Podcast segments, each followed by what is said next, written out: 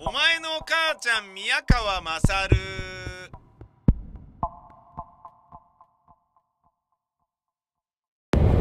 お前の母ちゃん宮川勝です。おはようございます。えー、おはようございますっつってももう、えー、12時近いんですけれど、まあ朝からずっと車に乗っているので、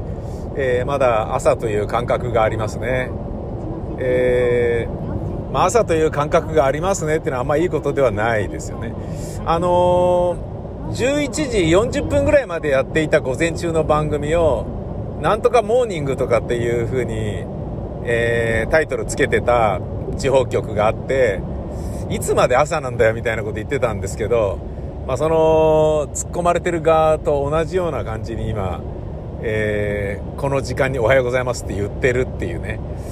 感じですよね。まあでもそのね、地方のその放送局では、それ毎朝言ってるわけなので、ま あそれどうなんだっていう感じもあるけどね。うん。えー、なんで、こう、車に乗り続けてるかと申しますと、本日、えーチャンピオンズリーグのレアル・マドリーとパリ・サンジェルマンの戦いの熱い試合を朝見て、で、そのまま、えー車に乗って、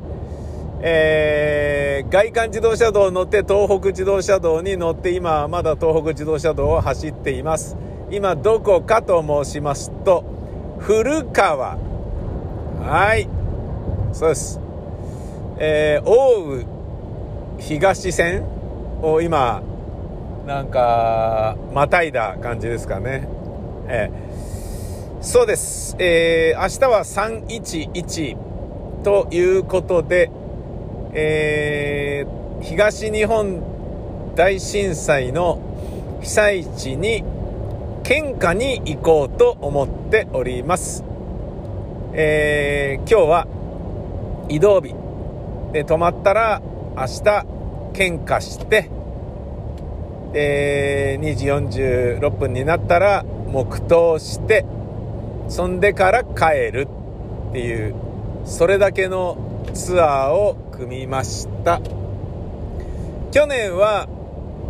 まああの僕はあんまり好きな言葉ではないんですけど節目っていうただ数字が10っていうだけですよね。で全日本的に取り上げられ、えー東京五輪とかねそういうようなことで盛り上がってみたいなね。まあ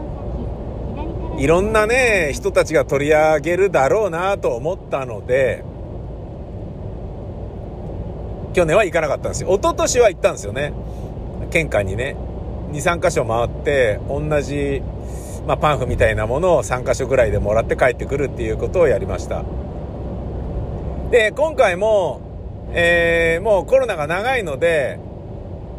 えー追悼式典をね仙台とかでもやってるんですけどそういうものの中には特に大都市仙台でやってるやつとかはえー遺族だけの参加、遺族だけが参加できますみたいな感じになってて、だあの、他府県からは来ないでってはっきり明記してあるところもあるんですよ。で、僕そのものは、あの、泊まるんでね、えー今日は南三陸に泊まる予定なんですけど、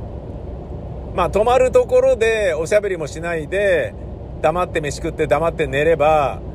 あの要はね、東京門が、ウイルス撒き散らしに来やがったみたいに、そんなに疎んじられることもないのではなかろうかと思いたいんですが、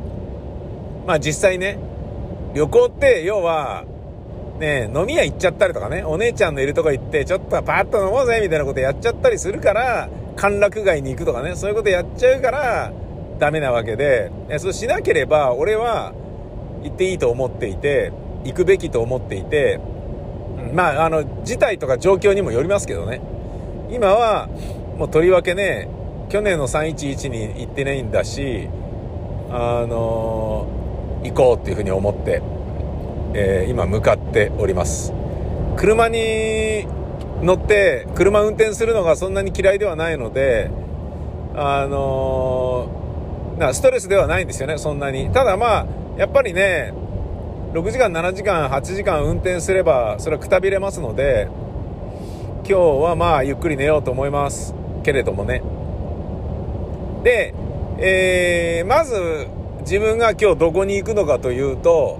えー、宮城県のとある場所に宮川勝 MT の取材で行きます、えー、昨日ですね、えー、3週間分納品したのでまあそれが放送されるのは4週間後ぐらいになりそうですけどえー、ずっと前にあの送ってもらった指令をですね僕あの指令全部ファイルで取ってありますんで指令っていうのは宮川勝 MT っていうあの今はラジオ日本で放送されているラジオ番組なんですけどうちの会社で作ってる音声コンテンツなんですけどね。この宮川勝 MT っていうやつではえー、皆様からの指令を募集していて宮川あそこに行ってちょっとこれ見てきてとかね。あそこ行ってこれ食べてきなよとかね。そういうのを、えー、受けてそれの言われたことを頑張ってやるっていう。そういうあの非常にシンプルなですね作りの構成の番組なんですね。うん、まああのー、本当にねただただくだらないおバカな番組をねやり続けてきた僕なのですけれど、えー、やっぱねラジオパーソナリティもうちょっといろんなことやりたいなっていうことでここ2年ぐらいは、え音楽番組やったりねラジオドラマ作ったりあとはそういうね、えー、外の中継系のねロケ番組やったりとかそういう感じです。で、えー、やっていてで宮川勝 MT はそのロケでねやろうっていうふうに決めたあの番組なんですよね。そう。もうここで何度も言ってますけどね僕の憧れは毒マムシ三太夫の仕事なのでああいう風にねいろんなとこ行っていろんなとこでね、えー、中継して、まあ、中継でもロケでも何でもいいんですけどそれやりたいなと思ってたんですよね。でねまあいくつかのね放送局にそういうの働きかけてやらせてくんねえかなみたいに働きかけた働きかけかけたこともあるんですけどまあね、じゃあ自分でね、そういうコンテンツ作っちゃえばいいじゃんと。そういうポッドキャスト作っちゃえばいいじゃんっていうことで、宮川勝 MT が始まったわけでございます。えー、まあ、放送、今はされてますけどね。うん。で、えー、これですね、あのー、いいのは、えー、やっぱり自分が調べるだけだと、ここは行ったなとかね、ここはもう何もないんじゃないみたいに思いそうなところが、その、聞いてる人からのメールで指令をもらうと、ここにこういうのがあって、これただの公園に見えるけど、実はこうなんだよ。絶対行ってみた方がいいよとか、なんかそういうの教えてもらえたりするんで、で本当かよって言ってみると、本当だとか、発見があったりするんですよね。それが、ちょっとね、あ、あ、これいいじゃんと思ってね。で、なんかね、もらった指令で、ここまだ行ってねえなとか、これ行ってみてえけど、まだ行ってねえなとか、なんかね、その、行ってない指令があるとね、なんかね、全部、全部の指令をね、クリアしたいみたいな感じになってきて 結構ね、なんか、なんだろうな、意地になっていろんなとこ行ってるみたいなところもあるんですけどね。で、今回は、えー、311の献花に行くのであるならば、ねせっかくだから宮城県とかの、あのー、ここに行きなさいとかいう指令があれば、それをやろうっていうことで、まずそこに向かうっていう感じです。ただね、遠いんですよね、それがね。うん、もう今、とっくにあのー、仙台通り過ぎてますからね。えー、どこまで行くの？みたいなぐらい遠いんですよ。なので、まあ、今日はね、そこ行ったら、あとまたね、2、3時間かけて南三陸行ったらもうそれでおしまいっていう、そういう感じだと思うんですけどね。ただ前にも泊まったことがある海沿いのね、民宿なので、あのー、えっ、ー、とね、お風呂がね、気持ちいいとこなんですよね。早めにね、夕方までに着いて、あの、港とかね、そういう船着き場の辺りを、つまり海をね、えー、プラプラ散歩できたらいいなとか、そのようなことも思っておるわけです。で、これ悲しいことにですね、えー、やっぱ、海沿いにあった民宿なので、引っ越してるんですよね。移転しましたって、こっから先のなんとかにありますっつって感じなんですよ。で、えー、想像に難くないことでしょうけれど、新しいんですよ。あの、流されちゃってるから、建て直してるから。だから、被災地に行こうとすると、新しい宿とか、ホテルとかにバンバン泊まることができるっていうね、いいのか悪いのかって話なんですよ。でも、新しいんだから行こうよっていう考え方で、被災地に、あのー、その後のね、えー、復興の、えー、体温を感じに行くっていうのはありなんじゃないかなとは思うんですよね。え、栗原市に突入しました。そうです。僕が行くのは栗原市です。いや行ったことないな。あんまりないとこだな。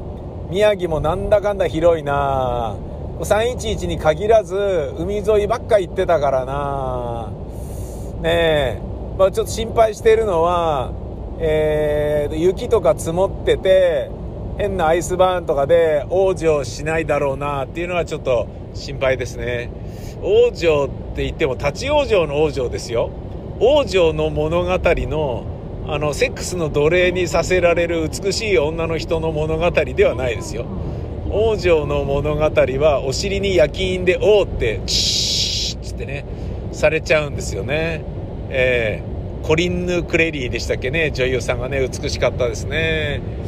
僕にも王女が欲しいな。え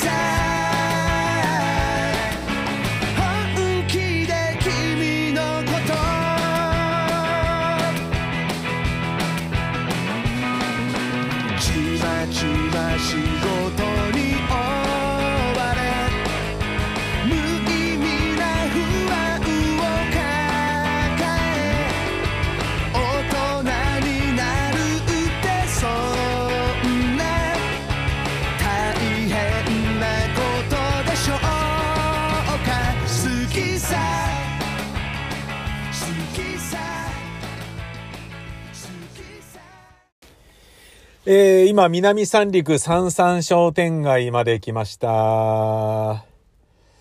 えー、ロケ先での収録は終えて、で、そこからさらにまた、時間かけて、時間かけてっていうか、まあ移動しまして、えー、今午後4時ですが、えー、南三陸三三商店街、もう何度も来てるところですね。で、この近くで、あのえー、民宿みたいなところね、あの前回車じゃねえや、バイクで来た時も、その時は TBC 夏祭りで来たんだけど、TBC 夏祭りの前に、えっ、ー、と、一泊二泊、こういうところでして、ここで泊まり、えー、どこだっけな、おじか半島かな？で泊まり、うん、で、ウニ食べてうめえとか思って、で、そっからね、あの、仙台に戻って、ね、仙台でステージ立って、公開収録やって、で、バイクで帰るっていうようなことをやった時に、もう来たんですけど、その時に、まあ、買い食いした方がいいなと思って、お店で食べた方がいいだろうと思って、宿は素泊まりにさせてもらってね。で、で、じゃあ食べようと思って、南三陸で食べようと思ったんだけど、その時いつだったかな？何年か前だったんだよな。まあ、4、5年ぐらい前ですよね。多分。で、この三々商店街は形はできてたんだけど、周りは全然整備されてなくて、セブンイレブンがあるぐらいで、あとはトラックと海って感じなんですよね、例によって。で、あの、晩ご飯が食べられそうなレストランとかってやつ、どこもなくて、飲み屋もどこもなくて、お前震災舐めんなよみたいな感じなんですよね、要は。で、ゲゲゲと思って、夕飯食べられないと思って。で、民宿戻ってすいません。やっぱりご飯いただくっていうのは、ああ、ちょっと今から無理ですね。つって、あ、ですよね。つって。で、もう一回この三々商店街に戻って、唯一夕方6時でも開いているお店、ミニストップで、なんか、サンドイッチかなんかを買って食うっていうね。ミニストップの中で、部活終わりの少年たちが、ブヒャヒャヒャとか騒いでる中で、サンドイッチを食べる夕飯。バイクで来たのに、何にも、東北の海の幸とか何にも食べないっていうね、そんな感じだったことがありましたね。なので今日ですね、えっ、ー、と、その時と同じ民宿を予約したのですが、これからチェックインするのですが、夕飯お願いしますと、もうもう頼んでありますね。えー、もうそこで一回は頼もうと。ね、ご飯食べようと。海の幸ね、あるから美味しいから絶対。ねしかもね、そのままそこで風呂入って寝たりできるわけだしさ、酒も飲めるわけだしさ、いいじゃねえかってことだよね。で、僕がこの南三陸三三商店街来たのは、えー、九前というね、えー、あの、かまぼこの業者がいてですな、宮城県のね、えー、南三陸のかまぼこの会社なんですけど、それが、ま、店出してて、この三三商店街に。そこで、えー、まあ僕のね、えー、っと、奥さんの実家の秋田に送るっていうことをね、うん、あの、やりまして、で、今、あの、送る手配をしたんですよ。で、おすすめは、で、これね、面白かったんだけど、あの、うちらは生放送って呼んでるんですけどって言ってて、あ、生放送ってちょっと面白いなと思って。放送ってのはラッピングのことね。あのー、真空パックでパウチされてるやつは、えー、そこそこ常温で持ち歩くこともできるんですけれど、我々生放送と呼んでる、こういったやつは、ちょっと、やっぱ鮮度が大事なので、5時間以内にお食べいただければ、みたいな感じでね。なるほど。で、わかりました。で、その生放送の中で、リアスの秘伝というのが今一番おすすめらしくて、で、これ何すか？っつったら、えー、なんとですね、金気というお魚の、を練り込んでいるらしく、えー、練り込んでる、あの、笹かまなんですよ。で、あ、そうなんだ、つって。1枚270円。じゃあ僕それね、あの、車でも食べるので、1個だけ生放送のままくださいって言ってね。うん、生放送ってね、なんか、うん、まあ、これはオンデマンドなんですけど、みたいな。えー、ちょっと開けて食べてみますね。リアスの秘伝。静川厚焼き笹かまぼこ。うん。うん。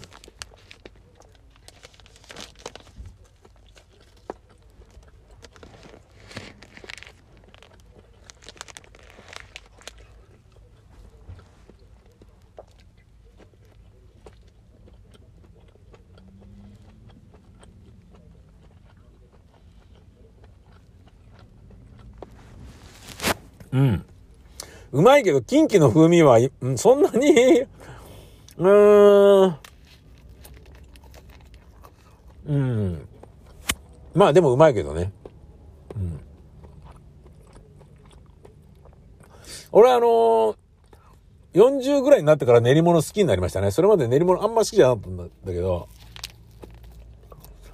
はんぺんとか好んで食べなかったんですけどね。うん。うん。うまいなプリップリでやっぱ宮殿はうまいな。うん。宮殿かなうんとね、どういう字を書くかというと、旧は、及川の追いじゃないかったっけな。善は良い、善悪の善なんじゃないかな。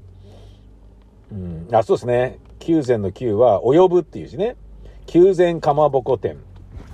はい。では、これから民宿にチェックインします。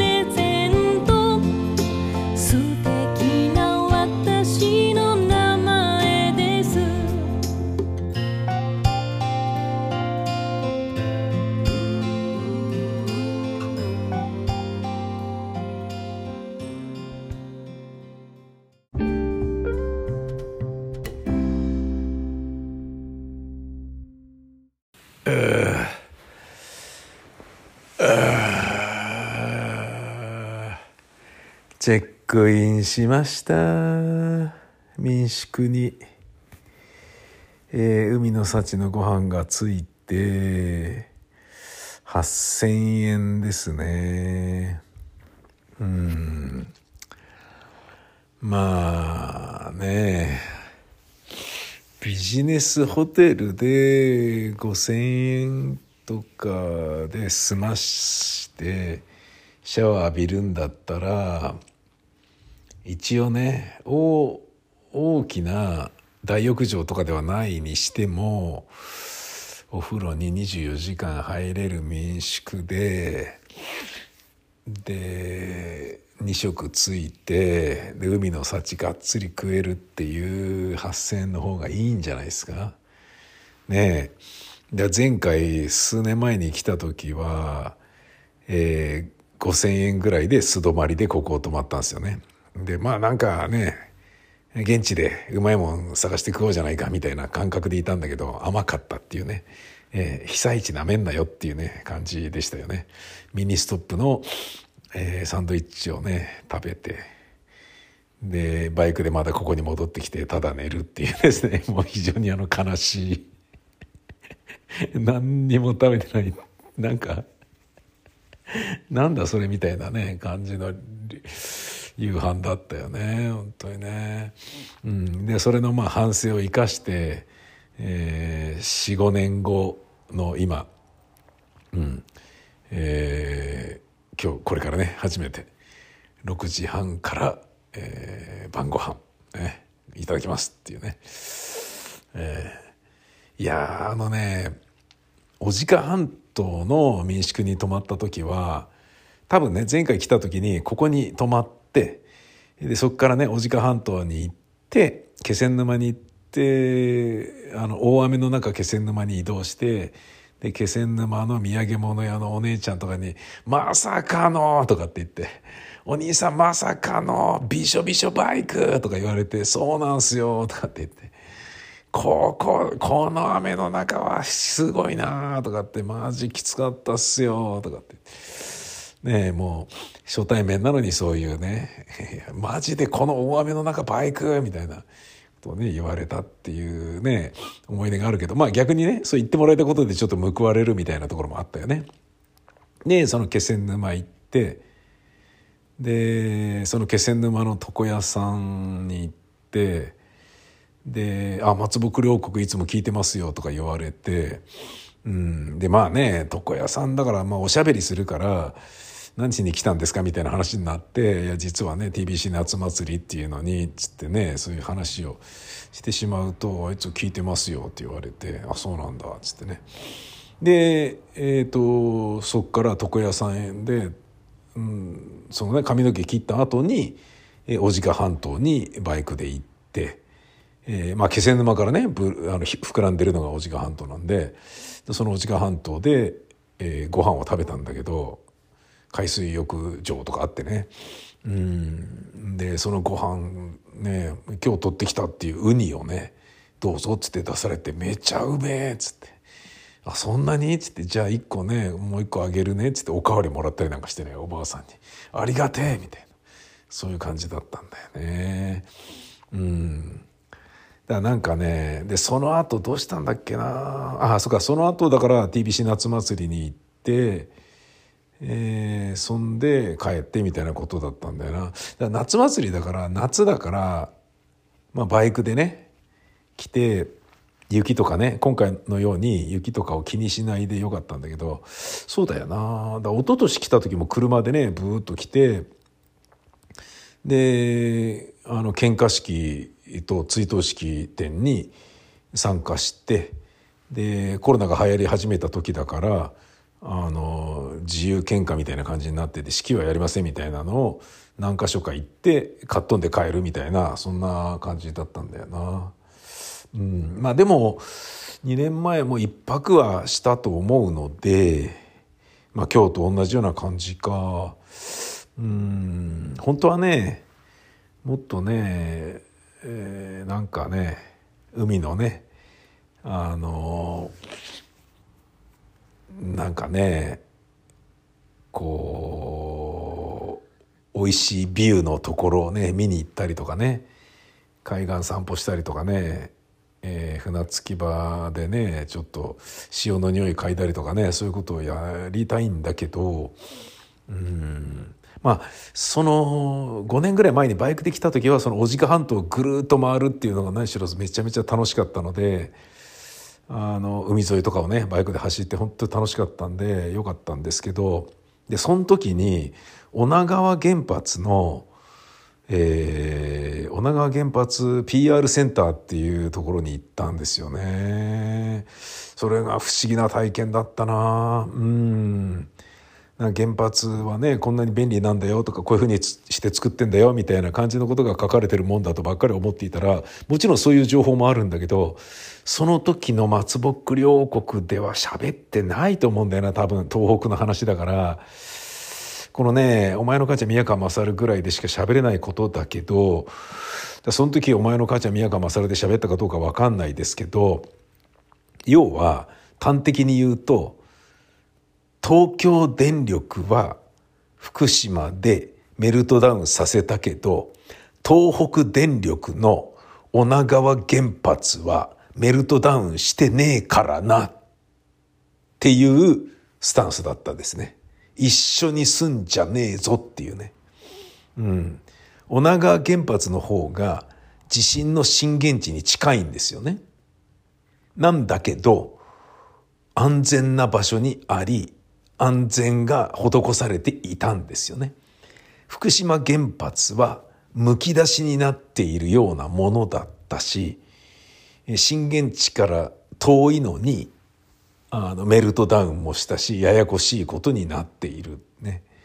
なぜ女川原発がメルトダウンしなかったのかっていう VTR とかそういうものまであったんですよ。つまりよくそれを一個一個丁寧に読んだりビデオ見たり音声を聞いたりしていくとあなるほどこれはうがった見方になるけれど性格の悪い見方になるけれど東電と一緒にしねえでくれよと。あの、あいつらがダメなだけだからな、みたいな。そんな感じだったんだよね。うん。でね、本当にここ行ったとかにあんのかなっていうような山奥にあるんですよ。その女川原発 PR センターっていうのがね。急にね、栄えた花壇があったり、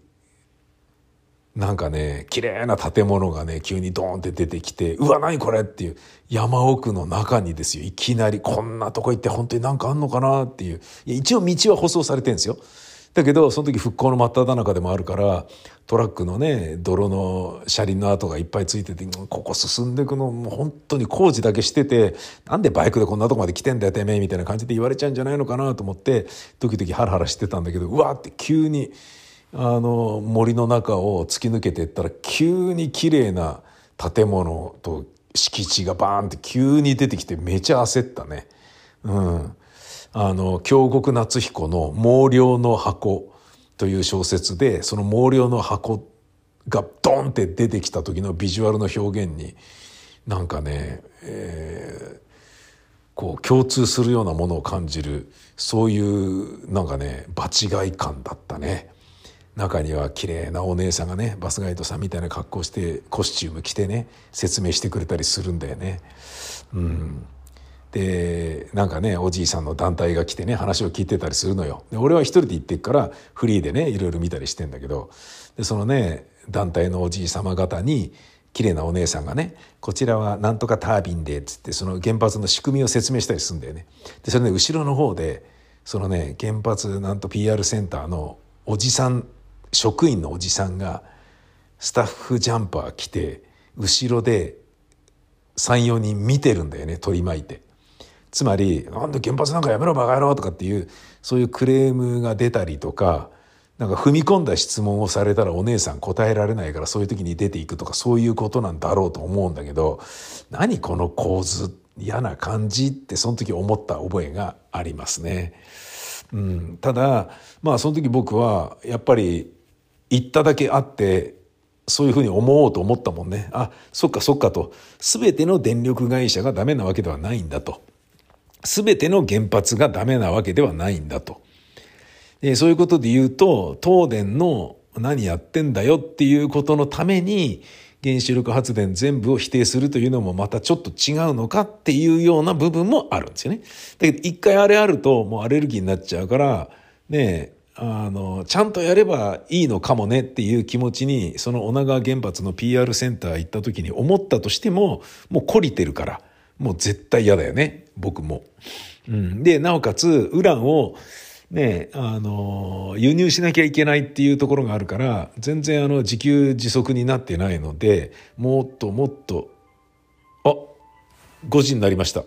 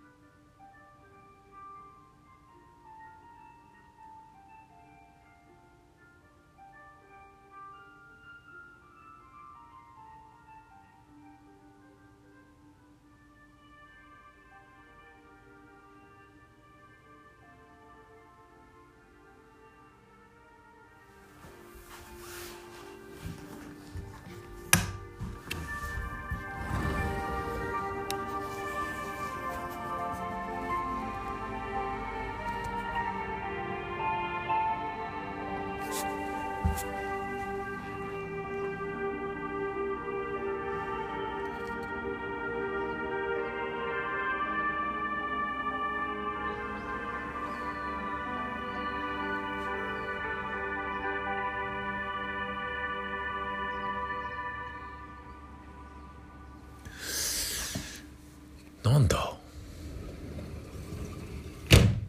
この音楽聞いたことあります？なんだろう今のメロディー南三陸に関係するアーティストのなんかなのかななんだろう全然わかんなかったな。まあ、なんかの楽曲なんだろうね、きっとね。うん。いや、ちょっとこれ悔しいな松木両国をね、十何年とやっているのに、これは悔しいぞ。残念だ。ううーん。何なんだろうな。あの気仙沼のホテル防洋っていうのがまだあった時に、まだあった時につっても震災の後ですよ。震災の後まだ若干残ってて、で、防洋のところはちょっとだけ小高い丘になってたから津波の餌食にならなかったんですよね。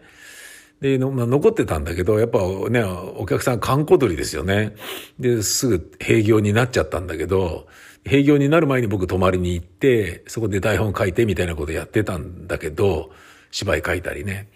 うん、あの頃はね、よく被災地に行って台本書こうっていうことやってたんですよ。で、石巻に6日間泊まって台本書いたり、そのホテル防洋に3泊して台本書いたり、なんていうことをやってたのね。で、結構はかどってよかったんですよね。で夜になると、ね、その車でドライブして、夜の海を見たりとかね。で、復興の中ずっとね、もう朝から晩までトラックはずっと走っててっていうのがあって、でそれを見て、まあトラックと海という芝居を書くに至ったんですけど、うん、そういう、なんかね、あの、そのホテル防洋に気仙沼にね、泊まった時も、朝の7時とか夕方5時とかになんかメロディーかかるんですよ。結構でかく。ああ、そういうのなんだ。だからもうそれ起きなさいっていうことなんだろうね。で、夕方だからもうお家に帰りなさいっていうことなんだろうね。時報代わりに鳴らすんだろうね。面白いよね、今もね。俺それ経験してたから、あ、これきっと夕方5時ってことなんだろうなと思って、あのね、あれだったけど、最初にね、ホテル防洋で聞いた時はね、ちょっとびっくりしたよね。え、何これみたいな。なんかあの、地震警報みたいなものなのみたいなね、そんな感じだったけど、全然関係なかったね。うん。何の曲だったんだろうな、分かんないな。まあ、曲が何だったのかを考えるより先に、曲がかかる前に何の話をしていたのかを忘れた。